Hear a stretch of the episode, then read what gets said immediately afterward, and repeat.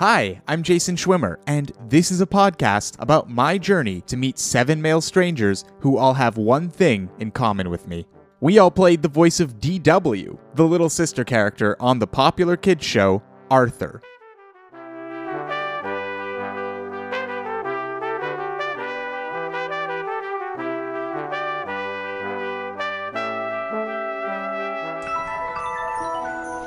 Arthur, it's Saturday!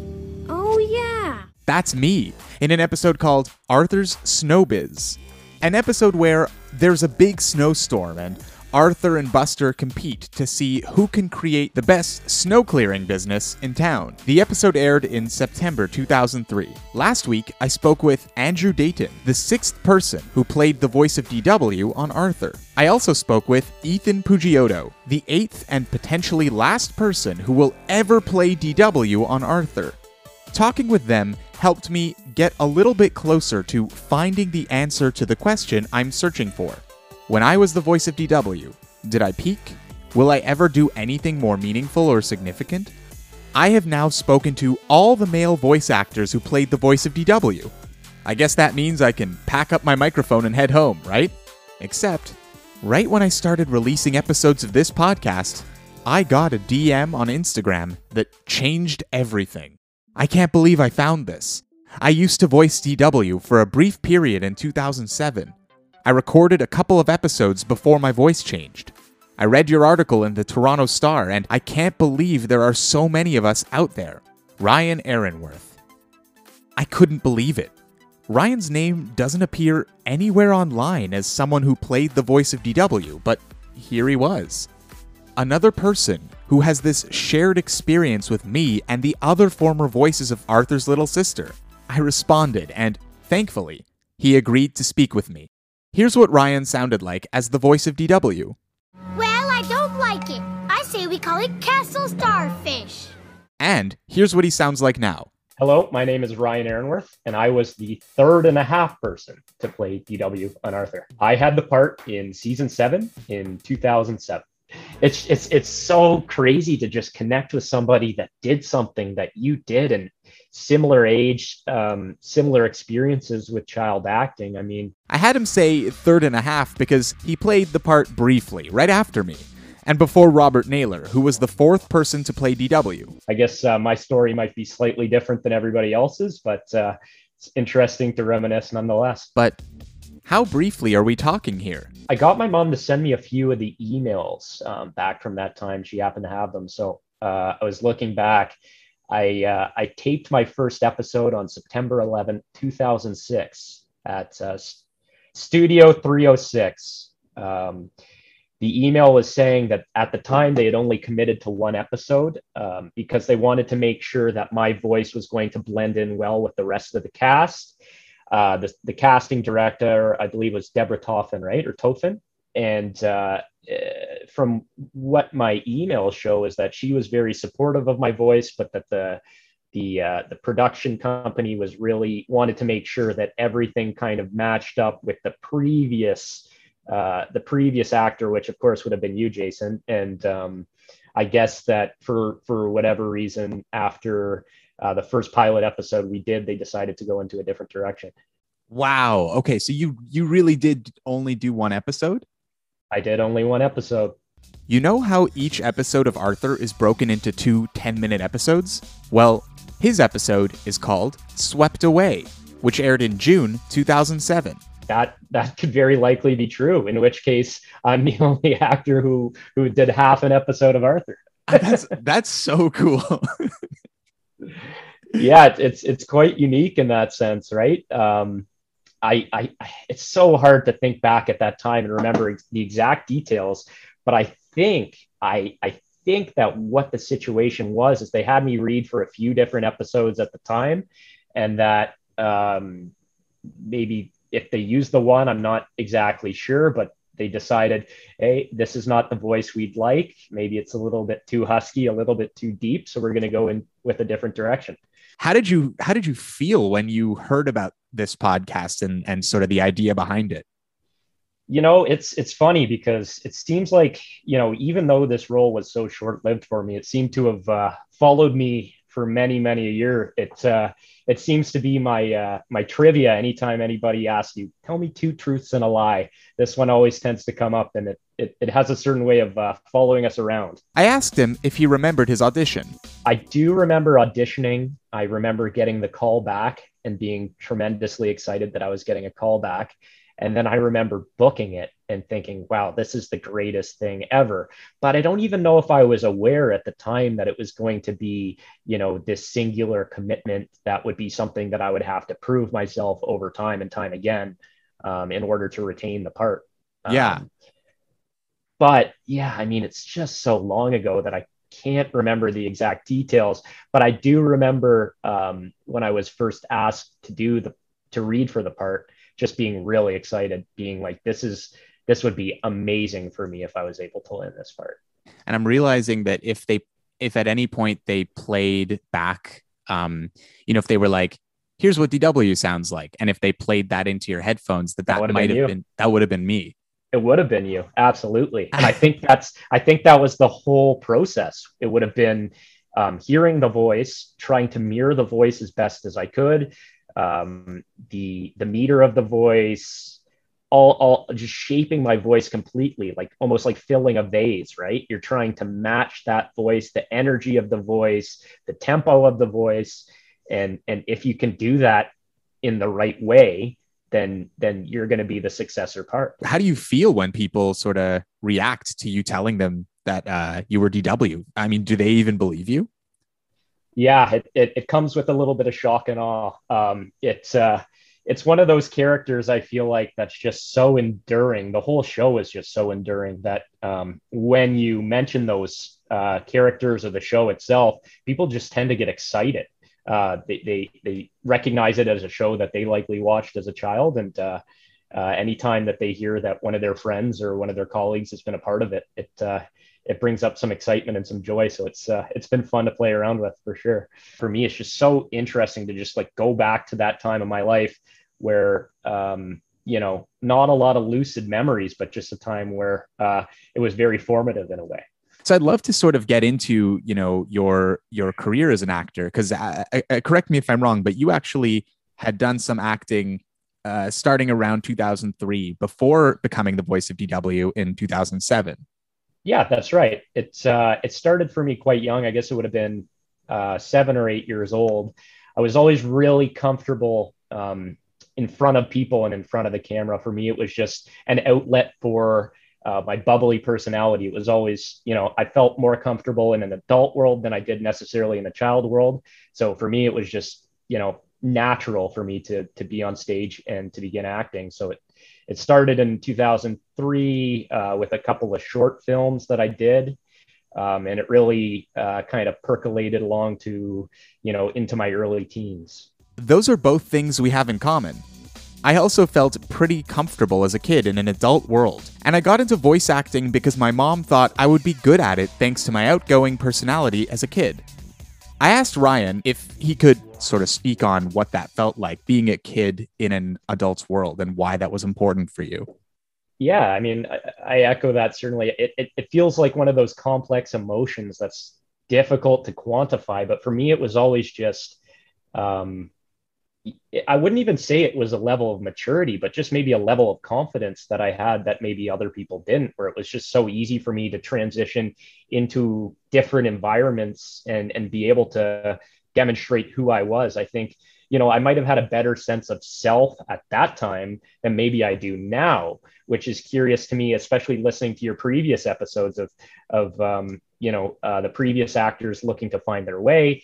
I kind of, I kind of see that side of it as well, where it's, um, you know, uh, being thrust into this role or into acting generally as a young child, and now coming to terms and reconciling um, it with your current life. All right, let's take a quick break. Here's a word from our sponsors.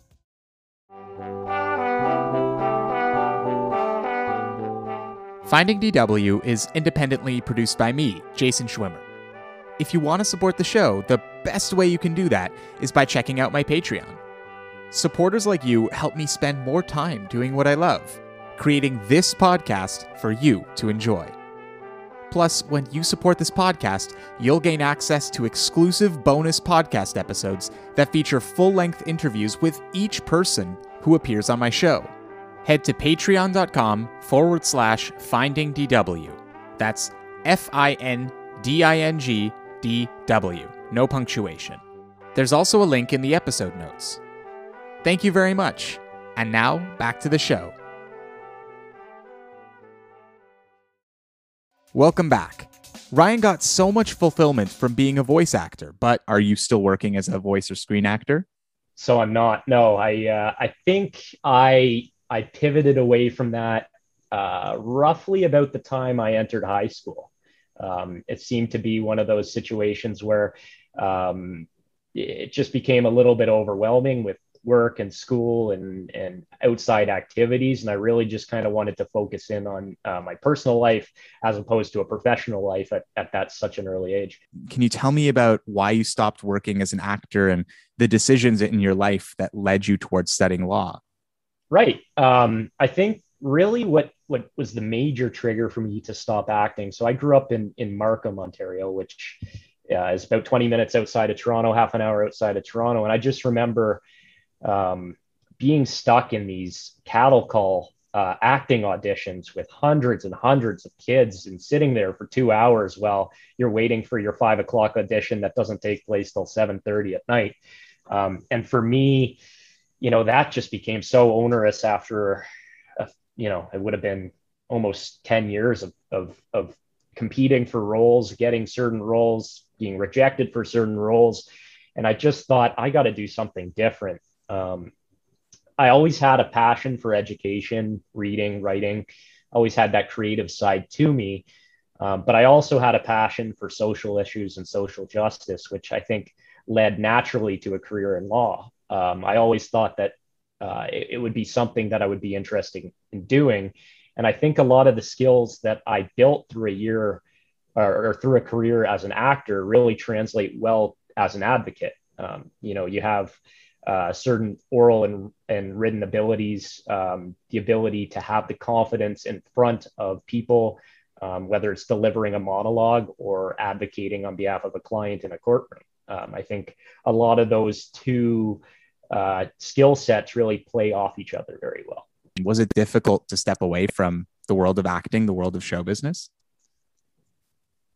Yeah, I think it was. I think for so long it just served as such a major part of my identity that when that part of me got stripped away i think like everybody there's there's a natural grieving process to it. Um, it's it's it, it's something that you know when i finally decided to go a different direction for me it just uh, you know I, I had to find a new passion. And without that passion in my life for a while just kind of feel felt lost you know what i mean? It's it's um, uh, you know, I, I think of myself 14, 15 years old in a period where you're really just trying to establish an identity as a person. And for so long, this piece of me was my identity. And to take that away from me was really, uh, it, it was difficult in some ways. Um, and it, it, naturally, I was looking for something else. And I guess this is kind of the path that I've gravitated towards, whether it was a conscious decision or an unconscious decision. I asked Ryan if he felt weird or strange for having played the voice of a girl on TV. you know what? I don't think so. I think for me, it was just super excited to have a role on a on a major television show, and uh, it didn't matter if it was male, female, human, or aardvark. It uh, it was it was just uh, just exciting for me to uh, keep building my career, which is weird to say as I guess I would have been 12 years old, but at the time it was it was important for me. Here's here's a show that could be a stepping stone to something else, and and it, it really it must have been because I I continued to do voice work for quite a while after that. Um, on yeah. different shows how did your um how did your friends and family react when you started you know working as an actor even before dw yeah i mean it was always something that made me feel special maybe something that differentiated me from my peers in some way. Um, not in in an egotistical type sense but in a sense that well, maybe it was an egotistical type sense. I know that sometimes I've included that I was the voice of DW as a line on my resume when applying to jobs. I figure it's a good way to help me throw something out there that helps me stand out a little. I wanted to know if that's something Ryan does in his law career. So it's not. It's something, again, I've also considered doing, but I'm looking to just define myself by my work now and not necessarily by my work in the past. Um, it's it's very tempting to tap into that that sort of not fame, but that sort of allure that surrounds this industry that we are in. Um, but but nothing that I've necessarily brought up in a in a professional context, but something that I like to you know bring up every once in a while in a social setting where uh, it, it, can always be an interesting point of conversation, something that uh, happened in my past that people might find interesting. It's it's that balance between having success at a young age and seeking success as an adult, and they don't necessarily correspond to each other. Um, it's it's really about sort of trying to pave your way um, through your old identity into your new identity. Which was interesting to hear because that's exactly how I feel. I would also prefer to define myself based on the work I'm doing now, not just by something I did when I was 10. Except, Ryan feels comfortable bringing up that he was DW in social settings, something I find myself getting better and more comfortable with over time. Did playing DW change you? Absolutely. Absolutely. Um, whether it's, wow, that's, that's, uh, it's a provocative question. Um, that's why I ask. Yeah, I, I think it, it surely did in maybe more ways than I can really understand. I think it was really reflective of my entire acting career um, as a whole. Um, great highs, great lows, and everything in between. And given that Ryan seems to have made peace with having played DW, that he's moved on and into another career entirely, but looks back fondly on his past as a voice actor, I asked if he had any advice for me on how to complete my journey. You know what? I don't think you'll ever be able to completely move on from from a role like that. I think it's just it's just so big and so defining, but I think you know whatever you're going to do, the best thing that you can do is dive headlong into it. Pave your way like you did before. Um, and I think if you can put that much energy and that much passion into anything that that you can you can become whatever you'd like to be whether it's you know um, a talk show host or DW. When I started with this mission, I was asking myself about whether or not I would ever do anything more meaningful or significant in my life than playing DW on Arthur. But ever since speaking with Andrew Dayton, the sixth DW, I feel differently. Maybe I won't do anything more famous than playing DW. But that doesn't mean that what I do in my life isn't meaningful. But in terms of chasing a high or a level of success, I was curious if Ryan might sort of feel like you're trying to do that with law. In some ways, I think I am. I think, but again, it just goes back to, you know, personal feelings of validation versus external feelings of validation, where you have all these people around you at such a young age saying, wow, you're doing something that's awesome, that's interesting, that's unique. And maybe you're not feeling that at the time. But then when you become an adult and you feel something that you're doing is to yourself incredibly validating, you're still searching for that external validation, which you might not necessarily be getting in your day to day nine to five. And I think that might be something that causes me some struggle as an adult. And I, I a thought just popped up to me, and I wonder if if I had my own kids and I wanted to put them through a similar experience, would I? Yeah. And the answer is I don't know. I don't know if it's something that has left a lasting impact on my psyche, whether it was something that was positive and built confidence and people skills moving forward, or whether um, you know, I think that's part of the challenge of being a child actor as well. You see, you know, a lot of these these kids getting built up so high and and and falling down rather quickly, but there's got to be something in the middle too, and and uh, it's it's an interesting thought. Yeah. So yeah, I hope that in a way we're grieving properly. yeah, that, that word grief. It's, I, I mean, it, it really is truly the feeling that that I feel with that role. In some ways, it's, it, you know, I I properly grieved that role, and I've moved on, and here I am today. Yeah, but you know, as uh, as Michael Scott once said, there's such a thing as good grief. Just ask Charlie Brown. That's so good. I still can't believe that there was this mysterious other DW out there who found me. Speaking with Ryan was surreal. It was amazing to hear about his experience playing DW in what was likely only one episode of Arthur. I was so glad to connect with him and to tell his story. Plus, I realized that while speaking with him that I've started feeling differently about having played DW. While we were talking, I didn't feel like I was trying to find answers. It felt more like we were both sharing the conclusions we had come to, like two students comparing what they'd written in an essay. For Ryan, having played the voice of DW is an experience he looks back on fondly, and something that he honors in the form of bringing up in social settings. He has a respectful appreciation for his time in the role and seems at peace with where he is now. His grieving is done, and after having talked to him, I think I'm almost done too. So, thanks for talking with me, Ryan. I'm really glad I decided to find the other guys who played DW. Through listening back to my conversations with each person, I can hear myself building a better relationship with my time as DW than I had before. So that's it for this episode. Now I've really spoken to all the actors who played DW. Guess that means the mission's over, right? Well, what if I told you that there's more? What if I told you that DW is based on a real person and that I've decided to track down and interview that person too? Well, that's true. And I found all this out by speaking with the most trustworthy source possible when it comes to all things Arthur. Here's a clip. Um, and Ar- Arthur was always like the straight man. He would set it up, and DW would come in for the kill. Yeah, So I gave you all those good lines. I appreciate it. I love um so I love you talking did a good job with them. Thank you, Marc. That means a lot. That's right.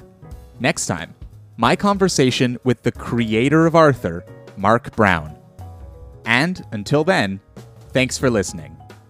This podcast was made possible in part from contributions through Patreon from listeners like you. Thank you, Blendy, Quinton Reviews, Sam Brodaddy, and Alex.